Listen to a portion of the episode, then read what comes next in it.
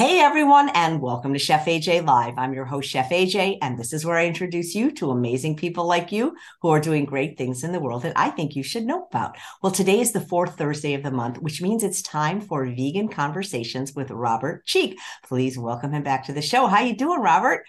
Chef AJ, I am great. Thank you so much for having me. It's good to see you you have such a fun show because you really you're you're like you're almost like an investigative journalist. You have such great interviewing skills and you take a deep dive and it's like you really know who you're talking to. But I first want to know about you because you've been I follow you on social media. You've been traveling a lot. I mean, I've seen you in basketball clothing. Wait, you don't play basketball. You're well. Well, I used to play basketball. I used to want to be in the NBA when I was younger. Of course, I never got even close to that. I never even played on the varsity team in high school, but I love basketball. I'm a huge fan. It's one of my favorite hobbies. You know, we just had winter holidays. I was gifted some stuff from my lovely wife, Karen, to uh, gifted tickets to go watch some games. My favorite player. I just had a birthday uh, this month in March. And so I went to another game. And I even just saw the Harlem Globetrotters who just happened to globetrot their way into my town. And uh, in one of their four cities in Colorado, they they happened to be here. Um, I came from the world's largest fitness expo in Columbus, Ohio, and then the world's largest natural products expo in Anaheim, just in time to get back to that Globetrotter game. So here I am back at home. So I don't live in the Southern California anymore, but many years I went to that expo. And what I noticed, and tell me if you agree or disagree, is that every year it got junkier and junkier, the products. Well, it's maybe getting junkier, but it's getting more vegan as well. So uh, that that is something that I'm I'm really excited about. The all the different alternative proteins and all the vegan foods and and and bumping into lovely people like uh, Miyoko Schinner I, I, bumped into and and so many others. So um, yes, I think it's the natural uh, pun intended. Well, that's the thing because it's not I, I, whether it's vegan or not. A lot of the stuff I saw there in my final year was not anywhere near natural. I was just going to say it's kind of the natural progression of food innovation, um, and so I think that's the direction that it that it went in. Yeah, it's a lot of fun though. I, I know a lot, a lot of the uh, people that have uh, shows on my channel, like Lisa and Nate, a lot of people went. So it sounds like a lot of fun, if for only reason to connect with other like-minded people. So who have you got for us today? Today we have Laura Marks. She is the head coach at the Vegan Gym, which I think is probably the world's leading online vegan coaching program and an organization that I've been associated with uh, to some degree as a guest speaker at their events for the last couple years. So I am very excited to have Laura on the show today. So, Laura, welcome. Thank you. Thank you both so much for having me. It's such a pleasure. I I can't wait to dive into some great conversation with you today. Well, thank you so much. And thanks for uh, putting up with my basketball enthusiasm to start the show. It's been a very, very exciting week. As you know, that's one of my passions. But I want to talk about your passion today, Laura. You are uh, very passionate about fitness. You've been a coach for decades. I'm talking like almost 25 years coaching athletes.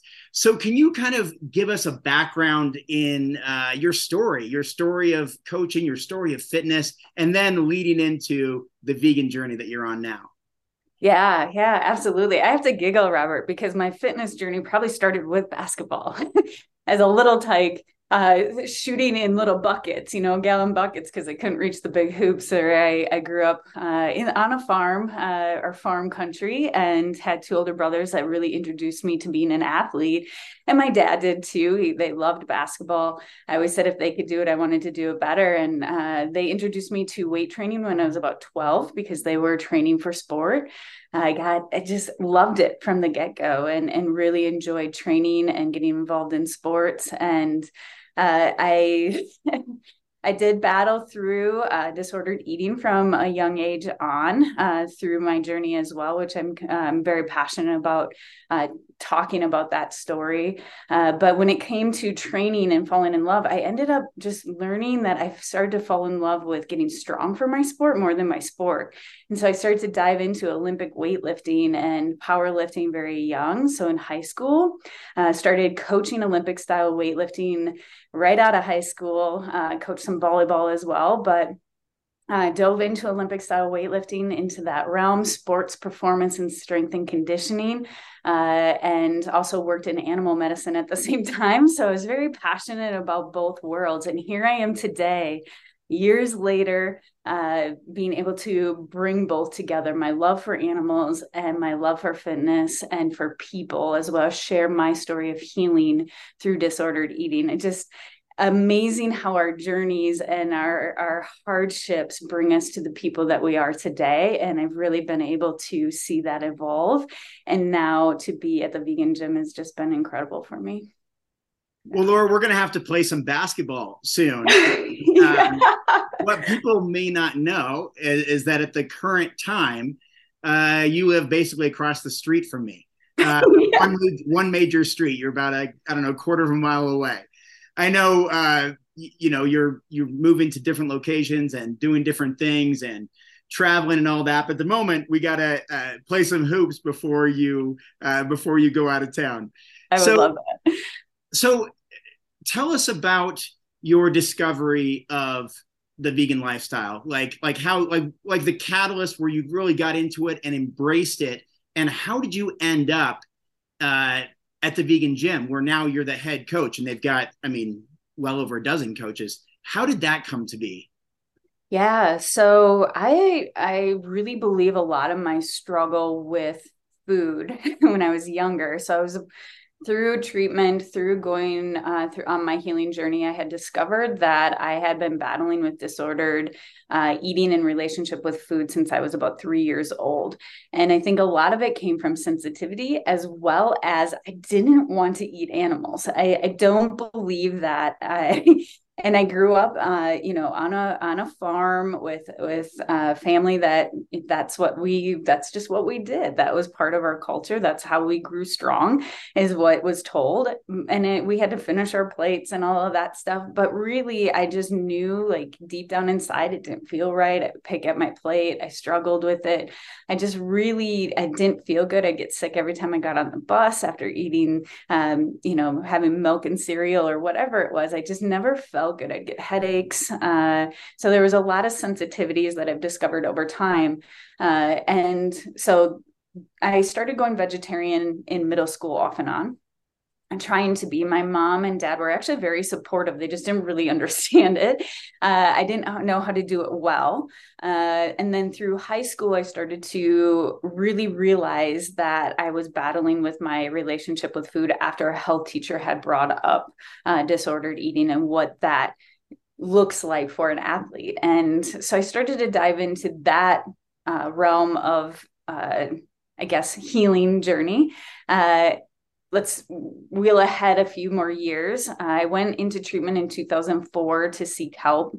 Uh, I was already wanting to be vegan vegetarian. Unfortunately, it wasn't recommended. They thought it was a symptom for me. So that's something I really try to provide answers and and help professionals in that field uh, when it comes to medical professionals to how to have those conversations with uh, individuals that are struggling with disordered eating that want to be vegan.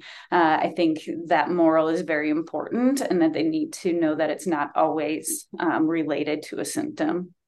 Um, so uh, then years later, I ended up with a pretty significant injury. I went back to, unfortunately, eating uh, animal products after treatment, uh, competed in figure competitions, uh, well, one major figure competition, uh, and then went back into strength. But I had a significant injury in 2010, and they told me I'd never lift weights again. And I started to have nerve pain, body pain, um, struggled with sleep and stress, um, anxiety and depression from my injury, started to research fibromyalgia, um, arthritis, things that have uh, autoimmune symptoms, and everything led to plant based, plant based, plant based. And I just said, I, I have to go back to this. I have to figure it out. This is the answer. And I dove headfirst into educating myself on being a 100% plant-based athlete uh, and then i found the vegan gym and I actually signed up, and enrolled, even though I had been a coach for all these years. I signed up and enrolled for coaching. I wanted to understand it. I wanted to be surrounded by like minded people. Uh, talked with Leif, signed up. I'm like, I would I do whatever it takes to enroll in this program. Changed my life in three months. And I flew out east, had a conversation with both Leif and Anders. I looked at Anders. I said, someday we're going to work together. I have no idea what this looks like, but someday we're going to work together. And here I am today, uh, leading coaches, um, leading an amazing community of vegans uh, to have a ripple effect in our world. And it's incredible. Well, that's awesome, Laura. And I appreciate you sharing some of those obstacles you had along the way. Um, what was it that kept you optimistic and moving forward when dealing with disordered eating? I, I think that there's a lot of people who tune into this show who have uh, who who do struggle with some disordered eating or with some other um, food addictions and, and, things of that nature.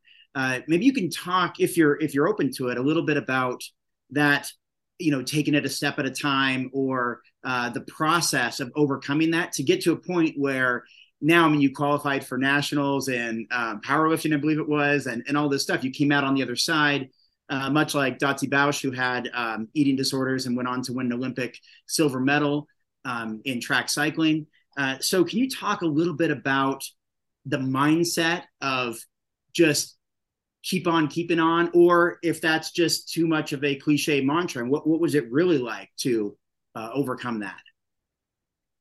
Yeah, I my faith walk is a big part of my healing journey was um, just knowing that there was there was always something better. um, that I always had the spark of hope. Um, I mean, I was in a really, really dark place when I went into treatment. It was, I was slowly dying. I was a coach, I was an athlete, but I was not um, walking the walk. I was not doing what I was preaching and what I believed in. And humility was such a huge core value for me. And the fact that I was living two different lives was tearing me apart it was that was really i needed to align myself to be the same person no matter where i was how i walked who i was talking to i needed to be that same person all the time and the spark of hope the spark of light of knowing that there was a possibility um, to to heal. There was one woman that um, came to to visit um, a bunch of us that were in the hospital at the time. So i was admitted i was in the hospital.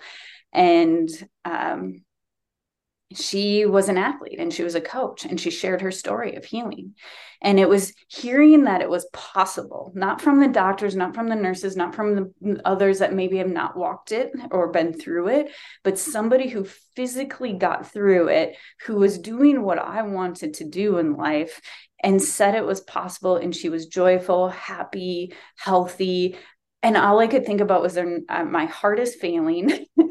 Uh, they're telling me I can't exercise right now, and all I want to do is pick up a barbell. Um, am I ever going to get through this? I'm afraid of food.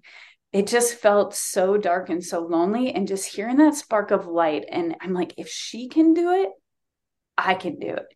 And then I, I became this mission of other people need to hear my story. For some reason, like I turned it into an opportunity, I turned it into a, a gift this hardship i'm going to make into something great. I chose to turn i made the choice to go through it and to to take action for my life to deal with the consequences of my choices uh, as well as ask for help. And leaned into it leaned into the tools leaned into the help. Um, and it was years of a journey and I'm, there's still little things that i find myself healing from but I just knew that I wanted to turn this into something great and help other people through it. You know, Laura, that reminds me of a a popular quote that's been embraced by the vegan gym. Uh, you probably know what I'm going to say. It's choose your hard. Um, it sounded like as you were describing some of that, you had to choose. You know, you had to make some hard decisions and choose your hard. You mm-hmm. know, um, being being sick is hard, and getting well is hard you know choose your hard right? So what does when you hear that when you hear choose your hard uh, as it relates to your own story your own experience uh, what does that mean to you? Oh i love that. Yeah. And that is exactly what i had to do is choose my heart i can either stay in this hard or i can go after something that will bring me joy and happiness even through the hardness. So I would rather experience the choose the hard and the difficulty of one rep at a time is the other thing I like to think about is that I know the outcome of doing a repetition over repetition, even though I don't see the result instantly. I know this discomfort in the moment of of repping out a dumbbell or throwing some a barbell around the result in a month in 3 months 4 months same with showing up for myself choosing my heart every single day is going to result in the direction I want to go into my life versus staying where I feel stuck and alone and not healthy. I, I had this opportunity to go against the stream and gain strength and endurance and wisdom on my journey. And i think of it like a treasure map. I'm i'm going it's an adventure. It's a quest to go after something that matters to me and my light in my life and there's going to be obstacles and we're going to have to maneuver. I don't know any treasure hunt that would be fun if there wasn't any obstacles and maneuvering and stumbling and getting muddy and going after this treasure. There's going to be things you run into. And now it's seeking the opportunities and adjusting and figuring it out and knowing that these hard moments are just making me stronger and stronger. And when you've gone through them, you realize there's light at the end of the tunnel, that it feels dark now, but if I keep moving through, great things are going to happen. The thing is, I just can't stop moving, even if it feels super slow. I just have to keep going. Yeah. right. And that, in a way, uh, makes you a superhero uh, you know, I'm, I'm wearing the vegan superhero shirt. This is from. I should have. I should have twinned with you. yeah, I've got a bunch of these. I, I wear them all the time. Um, I'm, I'm going to wear this to a bookstore later. So uh, I'm wearing the vegan superhero shirt. You, the vegan gym has the vegan superhero academy, uh, which we'll have you talk about in a moment. But I just want to hear your reaction when you hear that expression, um, vegan superhero. Uh, I defined it the day after you moved here, you you came to the animal sanctuary, Luvin Arms, where I spoke, and I I remember I was wearing this shirt, and I opened up with what I thought being a vegan superhero meant to me. Uh, but I'd like to hear what it means to you because you are a vegan superhero and you represent the Vegan Superhero Academy as their head trainer. Uh, what do those words mean to you?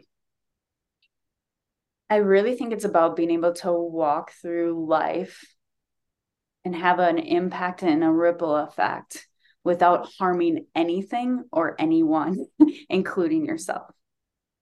Uh, to the it's it's about making a difference. It's about wanting to change our world for the better out of a place of love. Uh, being a superhero means the moment that you make that decision it's it's you don't have to I, I hear people say i don't look like a vegan superhero. Well tell me i've been told my whole life i don't look like a weightlifter. So tell me what a, a superhero is supposed to look like. I think it's the people that are have all different walks of life but they're choosing to do this walk without harming animals without harming the best of our ability our planet to to wanting to understand and grow it and also share the impact to to educate and to teach in a very unoffendable way to those around us. And that people are drawn to you as well as you're drawn to them to want to help. Well speaking of superheroes who were some of your role models maybe growing up? And who are some of your role models today whether within the vegan industry or completely outside of it. Uh, yeah. what who and what inspire you today?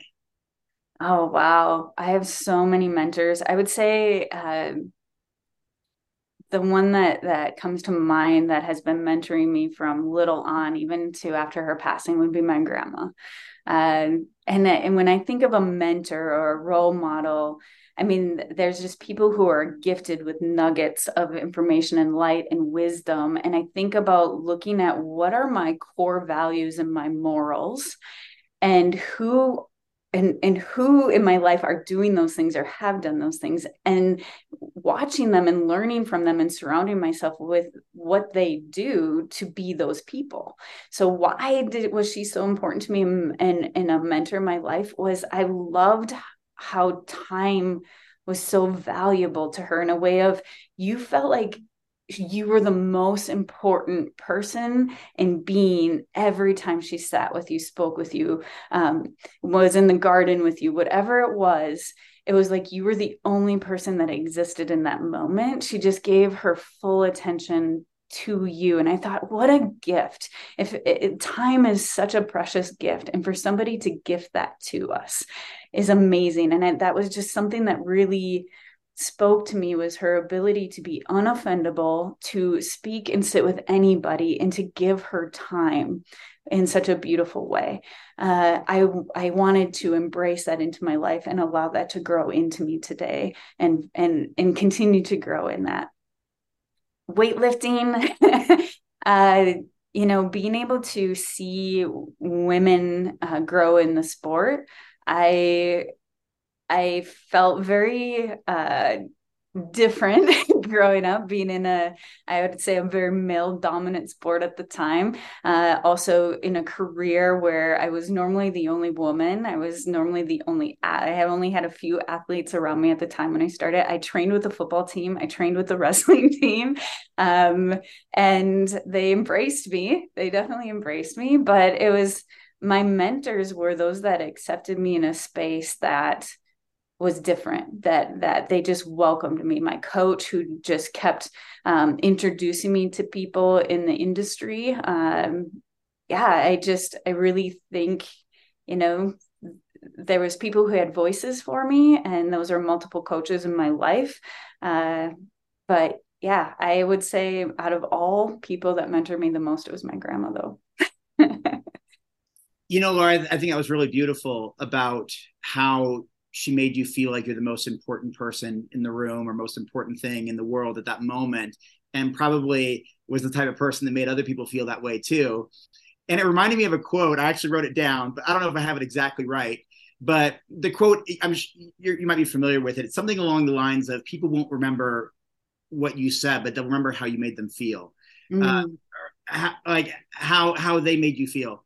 And so that reminded me of, of of your your grandma. Not not that we we forget you know great quotes and all that kind of stuff, but we remember how others made us feel, whether we felt welcome, whether we felt safe, whether we felt appreciated, respected, loved, those types of things. We we so, sometimes forget um, conversations or words or whatever, but it's the feeling, the experience that we remember, and yeah. I think that's true for a lot of people, including including those we have lost, loved ones we've lost um, humans and non-humans alike, it's it's often how they made us feel that uh, that we miss um, and that we uh, cherished about them and appreciated so much about them. So uh, I appreciate uh, you sharing that about about your grandmother, and uh. I'm glad you hold on to those um, to those memories.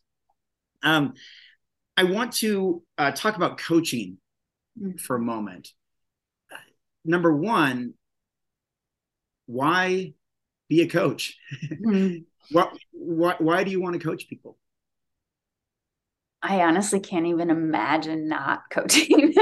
I um I love mentoring and it's a passion. I believe weightlifting helped save my life. It gave me something to fight for. It gave me a reason to fuel my body, to understand food, to um, take care of my body, to connect with my body, to find love and respect for who I am, and that my identity was no longer uh, injury taught me my identity is not weightlifting. My identity is all the things that I do to make me a weightlifter. Um, our identity isn't what we do; it's it's the the the type of person we are and human we're becoming to be those things. Uh, so we we don't lose our identity if we get injured. We don't lose our identity if we lose our job or seek a different career mentorship and and teaching what I've learned has become my passion to help others walk through and to to be able to get through obstacles and things that maybe I've gone through. My heart, you know this Robert, is I love youth. I I coached youth athletes for 20 years. Uh, at teenagers. I love teenagers, absolutely love teenagers.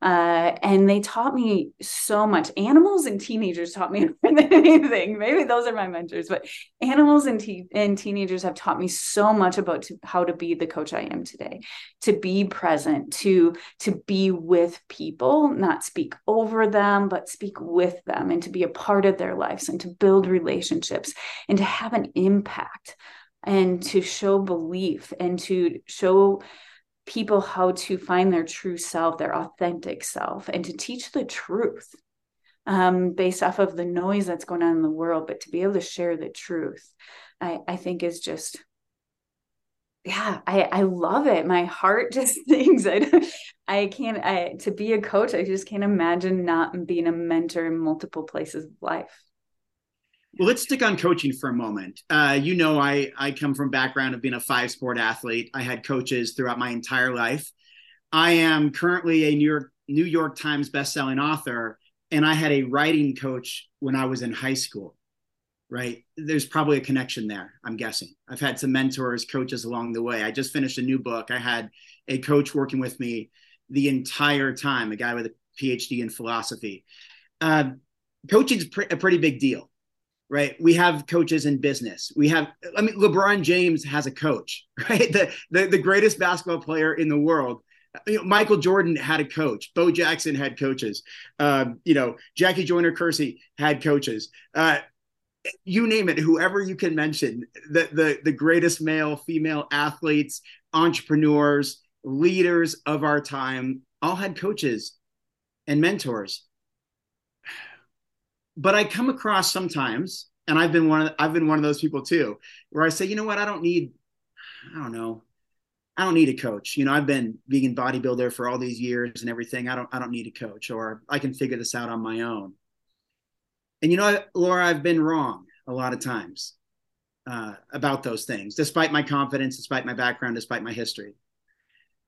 Why do you think? I guess maybe two part question. Why do you think some people are maybe hesitant to have a coach in some area of life, whatever it is, even a therapist, right?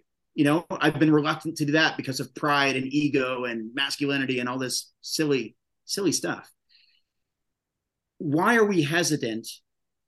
And and how much could someone benefit from having the right coach that fits them?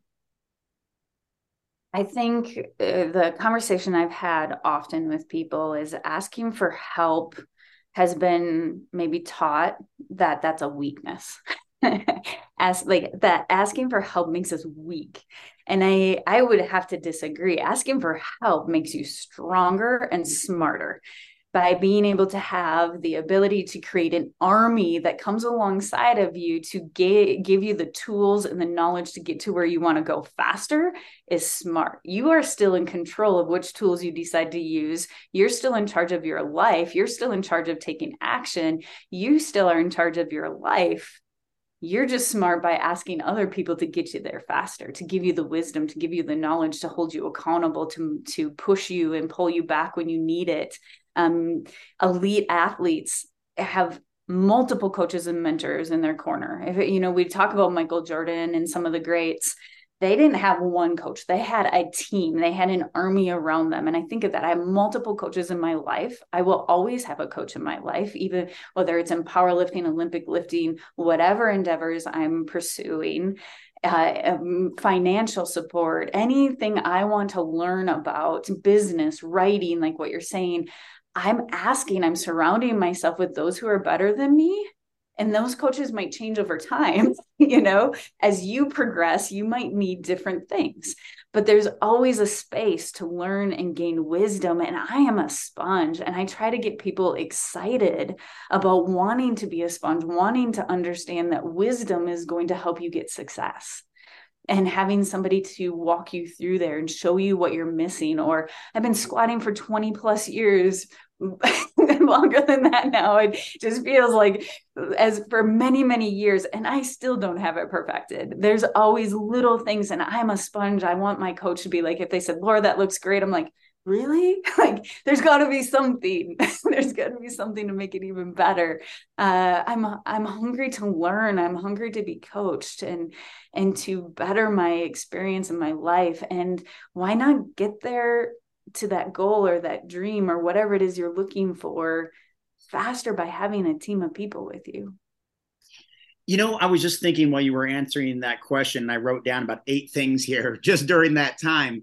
I wonder, Laura, because you mentioned something like financial advisor, I'm wondering if it's the word coach itself that we sometimes think about that is is only related to athletics. What about things like financial advisor, instructor, teacher, professor, advisor, mentor, leader, role model. Those are all those are all, all coaches, coaches, in our life. Right. We have someone who helps us learn how to paint or learn how to do auto mechanics or learn how to balance our our books as a financial advisor or someone who teaches us a class or someone uh, who's an instructor for you know uh, whatever whatever it is um, or our, our teacher professor in school like they are they are basically coaches. They are showing us through their experience or their lessons learned through the things that they've already the paths they've already carved out you know through their own life experiences. Um, but, I love that, Robert. I absolutely love that. And it takes you back to is there a fear associated with coach? And we've we've both been in multi-sport, a multi-sport athlete. I've also watched athletes in multiple sports that did not have a good experience or had fear around uh, disappointing their team or disappointing their coach or maybe not having the right words spoken over them in gym or in fitness settings and situations. So i'd have to ask what is your relationship like with exercise? What is your relationship like with your fitness story and journey because it's not about you have to it's a you get to. It's about it's not about how you look it's a feeling it's about healing your mind connecting with your body. It's not a have to. And i think that relationship can be tarnished and there can be a fear of maybe those instructors or teachers or coaches in their life that maybe there that there's some healing that needs to take place of the truth you know, it's also interesting, Laura, and I'm just thinking of this like literally right now, writing things down. It's also not that coach is a bad word, but I think it it often is related to sports, not always just in life, but also words like counselor. Right? We which can be incredibly effective, but we think of it as, oh, I need help. I'm or I'm I've misbehaved. I gotta go see the counselor now, or my, my grades aren't very good, or I'm not very smart, or I'm struggling to fit in in school. I need to go see the counselor. Um, or or therapist that I, I referenced earlier. You know, I deal with some anxiety issues. I've I've talked to Chef AJ a lot about that over the years. I've been diagnosed with an anxiety disorder way back in I don't know 2017, but it was impacting me before that. And many people have you know, told me I should go see a therapist, but I put up like a wall, like, hey, I'm, you know, I'm I'm Robert Cheeke. I'm capable of all these things, right? I went from skinny farm kid to champion vegan bodybuilder. I've been on a speaking tour. Like I'm I used to be comfortable on stage. Why am I now all of a sudden uncomfortable? I've already been there, done that. Like I, I put up a kind of a wall because of that word, even though guess what? I was a sports massage therapist professionally, like using that same word, therapist. I was a sports massage therapist. There's all kinds of physical therapists and all these other things. I just thought of it within one context, just like some people might think of coach within one particular mm-hmm.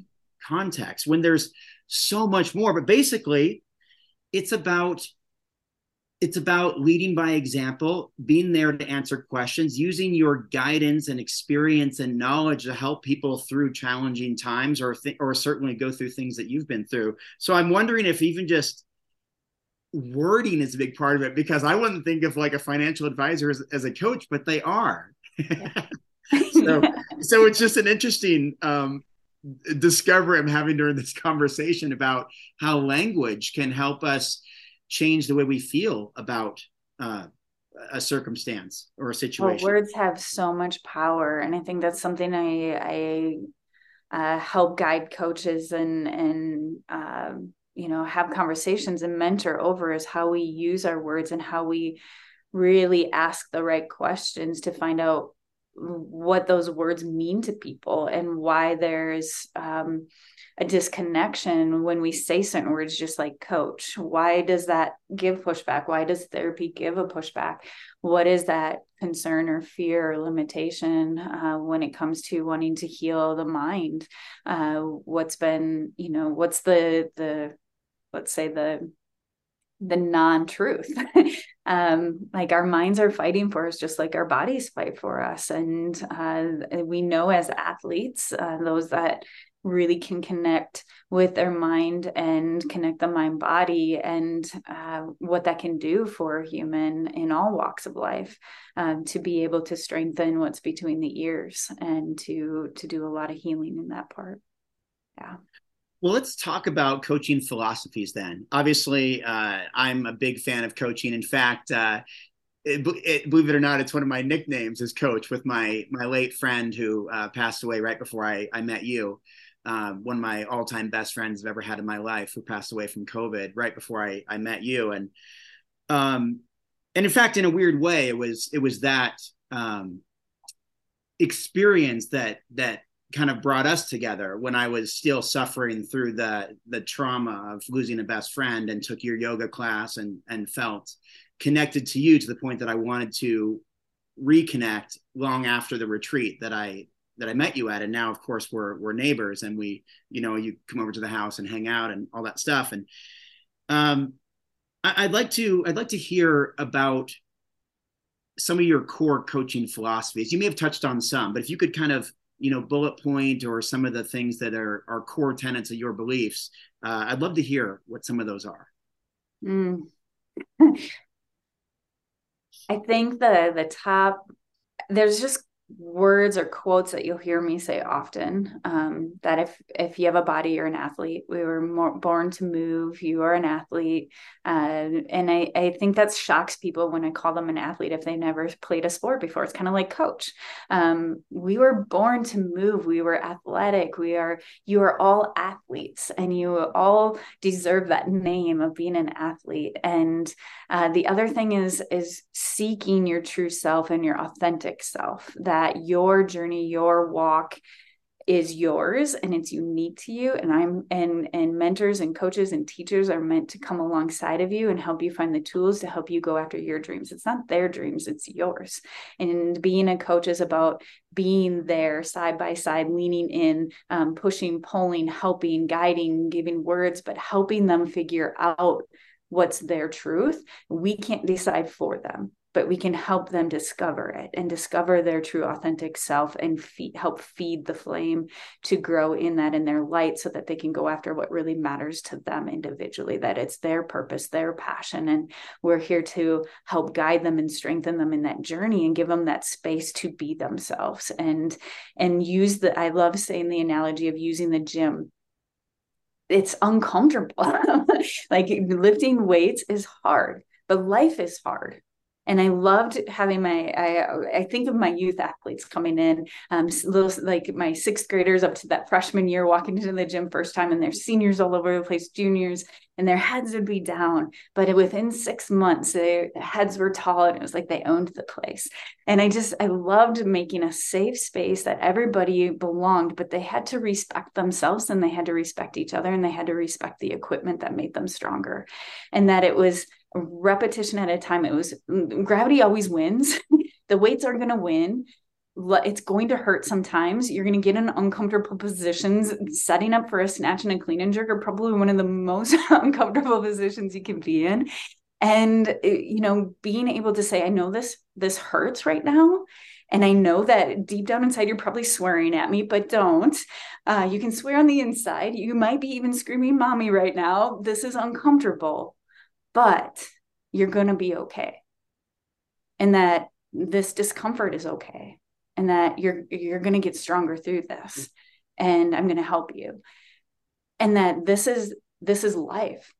When I retired from coaching at the high school to to come full time with the vegan gym, um, so I was at a high school at the time coaching uh, mainly Olympic weightlifting in their strength and conditioning program, and COVID hit, it was after our last national meet out in California. We come back, we had our banquet, COVID hit, and my seniors, I had 15 seniors at the time that I had been coaching anywhere from four to seven years. and they've been walking this walk with me for a while. And they were really bummed and disappointed that they weren't going to be able to walk. And I gathered them the best I could and said, This is what you've been training for. This is what you've been training for is this circumstance in life. It wasn't the podium, Training going towards the podium and fighting for life and learning life and figuring things out and getting uncomfortable and showing up for yourself. This is what we train for. And they all like it just it blows my mind that they still are reaching out they're checking in on each other they're like a family they're doing amazing things they kept going and showing up for they're like why should i keep training i go because somebody didn't is not training that you're going to be competing against in two years when you can train again, when you can show up for a competition two years from now. Are you going to be ready? Can you show up day in and day out every single day to have one or two competitions in a year? Well, now we're training for two, three years with the unknown ahead of us, prepared for that day you get to compete again. Let's do it. That's my basketball players. That was my volleyball players. It's two years. Yeah, college looks different, but it doesn't mean you're not going to be able to play again and you're going to be ready. And i just it's that mindset of the gym teaches us life. It's a catalyst of of learning life healing through life understanding discomfort and pain understanding failing forward understanding embracing discomfort. There's always going to be pain unknown and hard work. And when you embrace it you can find joy and happiness in that. If you run from it that's when we're going to struggle that's when we're going to struggle and so food is fuel it's a big thing I say. Food is fuel to be able to help you live the life and be that authentic person and go after your dreams. We food is a gift. Food is vital. Our bodies need it. It is a gift to our bodies. We can do it without harming others. and we we need to fuel our body to do great things and take care of it by nourishing our bodies to do um, our our whatever it is, our careers, our athletic endeavors. Um, but we also need to train our minds, our spirits. Um, and yeah, so that is a lot of what I teach, Robert. well, I got a whole lot out of that, Laura. In fact, as per usual, I took some notes.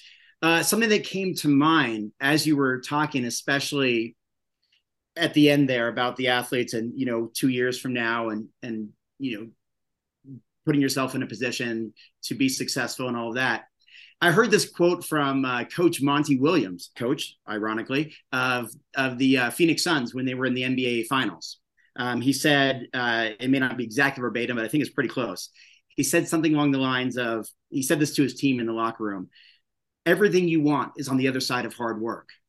Mm. You know, and it was just a reminder of just, like you said, you said life is hard, the gym is hard, um, overcoming injuries is hard staying motivated is hard so many things are hard like we recognize that that that this journey is not easy and that everything that you want everything you're working for everything that you dream about is on the other side of hard work and i and i think that's uh you you talked about that uh in in your response which made me think of coach monty williams also I never thought of this, but you you talked about how if you've got a body, you're an athlete, right? You said something along those lines.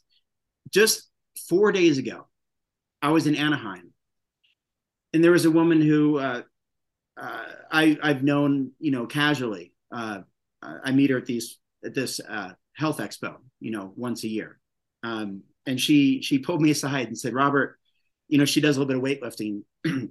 she said, "Robert, I don't, you won't remember this, but." last year there were a group of you know me and some of my colleagues you know who are plant-based athletes vegan athletes and she's like robert you you included me in that in that group and described me as an athlete and that meant so much to me because i was just getting into weightlifting and now she's like full on super into it and i don't even remember the circumstance i don't even remember saying it but it meant something to her to the point that before i left the expo as i went by her booth and said bye she said, Hey, I want you to know something. Just the fact that you referred to me as an athlete gave me so much, so much support and, and inspiration for me to keep going. I never thought about that before. So I want to thank you um, for saying that. And then lastly, uh, on just on that one response you gave, uh, you mentioned the word mindset. And so I want to talk about that for a moment. How important is mindset in this whole thing. We're going to talk about food in a moment. We're going to talk about the diet and the the exercise. That's what everyone thinks being an athlete is, right? It's, it's oh, it's diet and exercise, right? What about up here? What can you say to that, Laura? It's all mindset.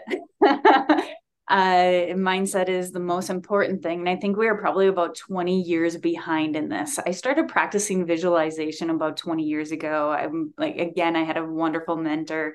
Scott Solly uh, was one of my coaches and mentors that taught visualization prior to competition and dove into the mindset of belief uh, that you know you already have it to approach something that could crush you and to be able to step up to that bar and have the mindset of being able to know you have it is so important. There's a balance between um, humility and ego. Uh, you have to know that you're you're training and you have to stay healthy and and know that your humility as you train but you also have to show up with some ego when you're when you're getting ready to lift heavy things. And so there's this mindset of things are possible and you're preparing you're visualizing you know you have it you know you're capable.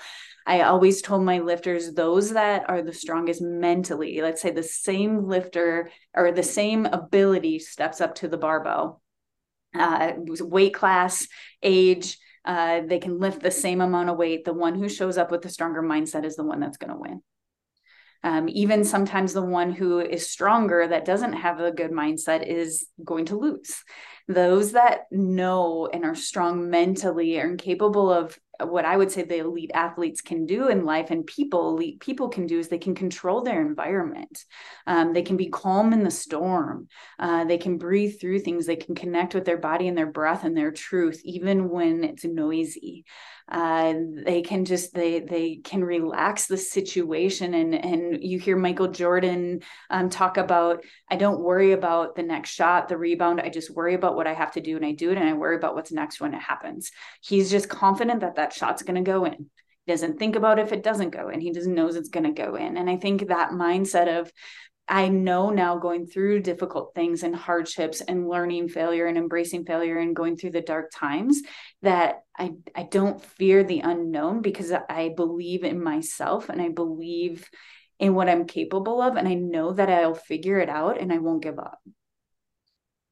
I want to touch on two words that you said, Laura. You talked about, and actually, I had this written down like 45 minutes ago um, but you just brought it up now. Uh, so it seems apropos to discuss it. You talked about humility and ego.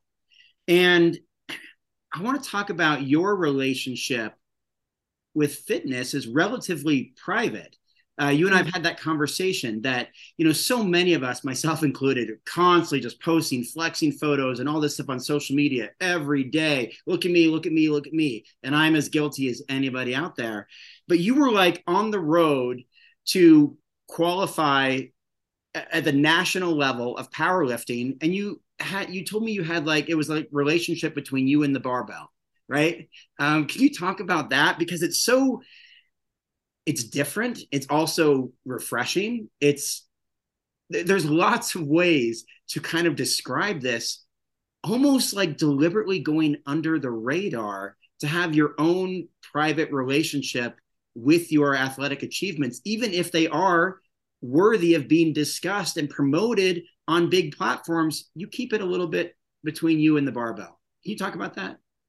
Yeah. Um, I don't train for acceptance. I've already accepted who I am and and and my walk in life. I don't train or or need approval to do what I love.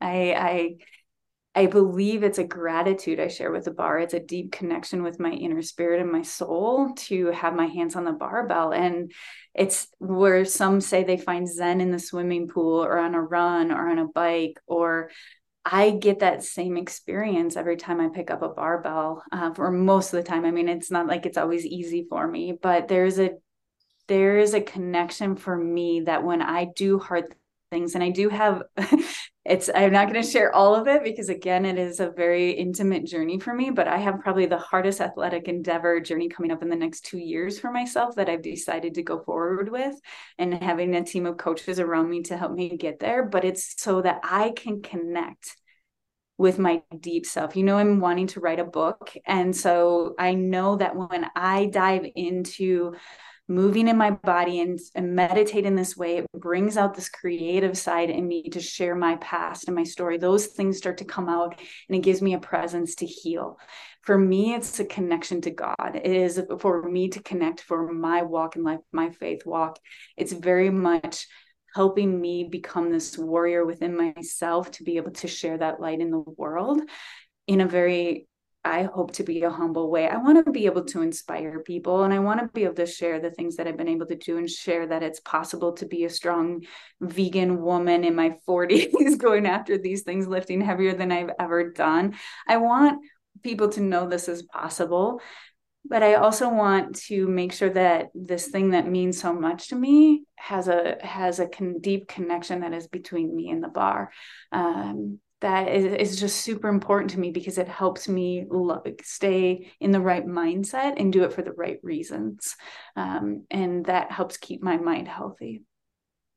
Yeah. Well, Laura, I know you go uh, a bit under the radar sometimes deliberately, but you're going to be at the world's largest vegan festival, the Los Angeles Vegan Street Fair, which is coming up in a few days, March 26th, with the Vegan Gym, uh, the company you work for and that you're the head trainer of. Uh, you guys are going to be a sponsor and you're doing all kinds of things, some fundraising for an animal sanctuary, like pull ups for dollars, which I better start practicing because uh, the more weight I put on, the fewer uh, pull ups uh, I can do. So, um, but yeah, so you're going to be out there at the world's uh, what they call the world's largest vegan festival. Festival. I've been there many times in North Hollywood. They block off many, many, many streets um, in, in that area of Southern California for this major event. Uh, so people will get a chance to uh, to meet you out there and meet and Anders and others from the Vegan Gym. where We'll be visiting uh, Animal Sanctuary and and raising money for a farm sanctuary and all that stuff. Uh, so I know that's going to be exciting, and of course I'll be there as well. I'll be there hanging out with you guys. So I know people are, are going to get a chance to meet you, but for uh, many of those who won't get that opportunity, can you kind of run us through a little bit of what your day in the life is like these days? I know obviously everybody eats differently, right? And it's it's it's specific to the the individual, their sport, their goals, their as you said, even um, uh, sensitivities and allergies and all these types of things. But that's something that people are always curious about here on this show on Chef AJ's channel is is what kind of a day in the life looks like as far as your eating, your training, and even maybe your your work life balance as you factor all of that in. Yeah, I I love my life's work, and I think what what we have to remember is it's about moving forward and about putting something in the bucket all the time towards our goals so i have my priorities in life. I, those are definitely scheduled in training and my my faith walk is huge for me to be the person I am today and to make sure I can show up as the coach that I am and, and work hard. I love to work. I have to be mindful of that, that I, I can work all day long if I don't schedule in my training. And I actually have lunch scheduled in and I have to remind myself to eat sometimes. And I just very much am passionate about my life's work and uh, same, but train. So what I tend to do, depending on what I'm training for, is I block off training time uh, and I use Google Calendar like no other. got tasks, it's got everything laid out for me. I can move it around, uh, but I don't want to miss my training. I don't want to miss taking care of myself. So uh, I put my priorities on my calendar first and I, I work really hard around those things. So I train uh, at least a four day split when it comes to strength. Uh, again, I'm I'm uh, going after some pretty significant goals in, over the next couple years, so that training will uh, definitely increase, and then the need for fueling my body and recovery will increase as well. So I do um, mindset work, spiritual work. Uh, uh, education. I love to learn, so the, that's all important. But I multitask sometimes. I'm listening to it as I'm doing other things. Uh, but as far as nutrition, I like simple. I, I love when people can cook for me. I know your wife Karen is absolutely an amazing cook, and I love it when she cooks for me. It's absolutely amazing. But I love I love uh, great food. I love when when people want to share a food experience with me. But at home, I'm very simple. I could live off of oatmeal all day long. um, so I do uh, need for the type of training I'm doing. A high, I, I'm a believer in a high protein for being able to continue to build muscle and strength uh, and maintain what I'm trying to do. I lift very heavy things for the size of my body, so I do need to be able to maintain that ability to recover. Um, I love to juice. I could drink all my meals if I had the opportunity to because it's simple.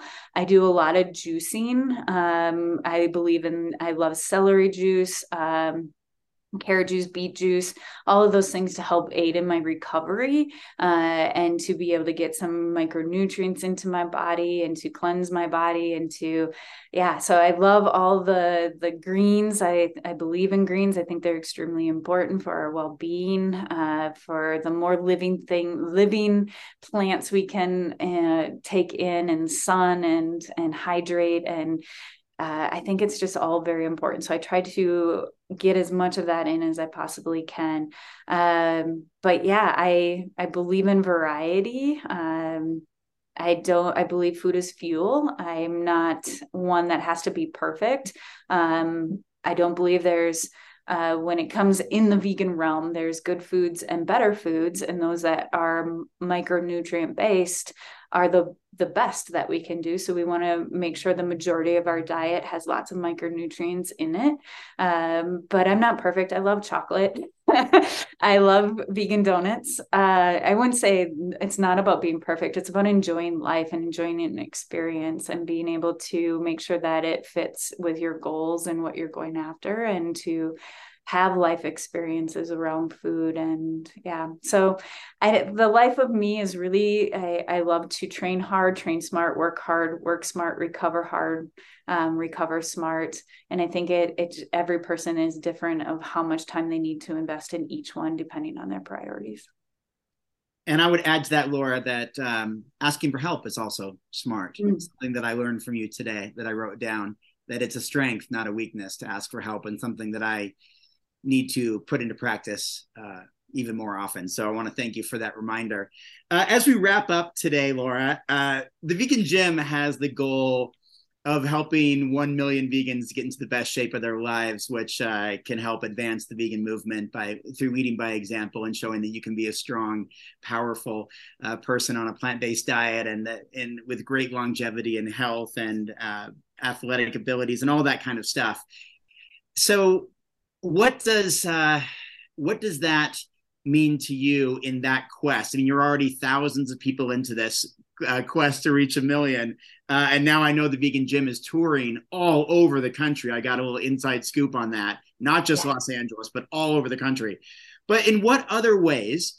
Uh, are you able to reach large numbers of people through the vegan gym and how can people find out about being coached by the vegan gym yeah um, I think of eh, the ripple effect, and we talk about this as a team and to our community is it's like going to school. It's not meant to stay right in school. You're coming to learn, you're coming into the program to grow, to be around like minded people, to understand how to communicate, how to take care of yourself so you can uh, have the ripple effect. It's not meant to stay in this little community, it's meant to spread. It's meant for you to go out and to learn how to lead and how to share your story and uh, impact the people in your lives. And that's how we're going to reach millions of people is that we're we're creating these lights all over the world really. We're giving people wisdom education and confidence to walk tall in what they believe in and to be able to share their mission and their passion uh, throughout life. And they're just getting fueled and filled and gaining wisdom coming into our community. Uh, to learn more about us at thevegangym.com, you can click on coaching and that will bring you into under, seeing all of our coaches, what's available there. Uh, but that's, and you can find myself on Instagram at lmgetfit is where I, I'm quiet, like you said, but uh, if you message me, I will reach out out. I'd love to have a conversation. Uh, same with any medical professionals that would love my insight on my healing journey. Um, I would love to share that as well. Uh, but yeah, I thevegangym.com you'll see uh, hopefully we'll be sharing up some of our upcoming events here soon as well. But the la street fair is going to be or right? Like that is going to be mind blowing i'm so excited to be there with you. I hope in a couple days here you guys can come out and and meet us and and ask these questions. I'm a big hugger so you know this. Robert i am a hugger. Love to be able to to meet people in person and and share our story and and uh, yeah ask answer questions. Yeah. well laura marks i uh, appreciate your time today and thank you so much for coming on the show and for sharing a lot of wisdom and also inspiring me and as as you always do. Uh, i really appreciate you taking the time to um, to open up about some of your uh, recovery process uh, through some disordered eating and through some of your some of your overcoming some of your injuries where you know you said you you were told you may not even be able to exercise again. And here you are qualifying for nationals after overcoming some significant injuries. And for uh, for that belief um, that that faith walk and and and believing that there are, are better days ahead that kept you going um, to the point now that you are the head coach at the largest vegan online training company in the world, which is which is a big deal. There's a lot of vegan training companies out there, and and they're all doing great things. And the vegan gym is poised to take it to the next level. And this uh, LA Vegan Street Fair with forty or fifty thousand people there in a few days is going to be, you know, an example of of what's to come. So. Uh, so Laura, thank you so much for joining Vegan Conversations with Robert Cheeke. We're going to welcome Chef AJ back in here to see if she has any uh, yeah. any cl- closing remarks. Well, that was great. It was so nice getting to know you, Laura. And what I like best about you is of all the people at the Vegan Gym, your name is the easiest to pronounce. it's so true. Because when I had the boys on, I called him Leif Erickson. And I mean, I was because, you know, there's a famous explorer and I, I, totally mispronounced his name. So it's so great to hear your story. And Robert, what I really loved about what you uh, pointed out is that even successful people use coaches.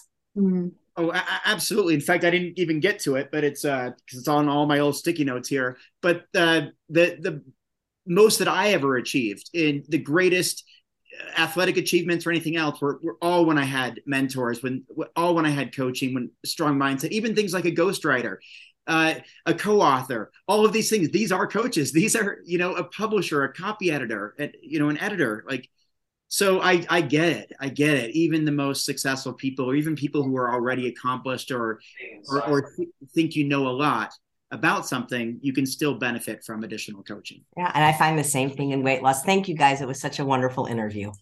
Thank you so much for having me. Oh, my thanks pleasure.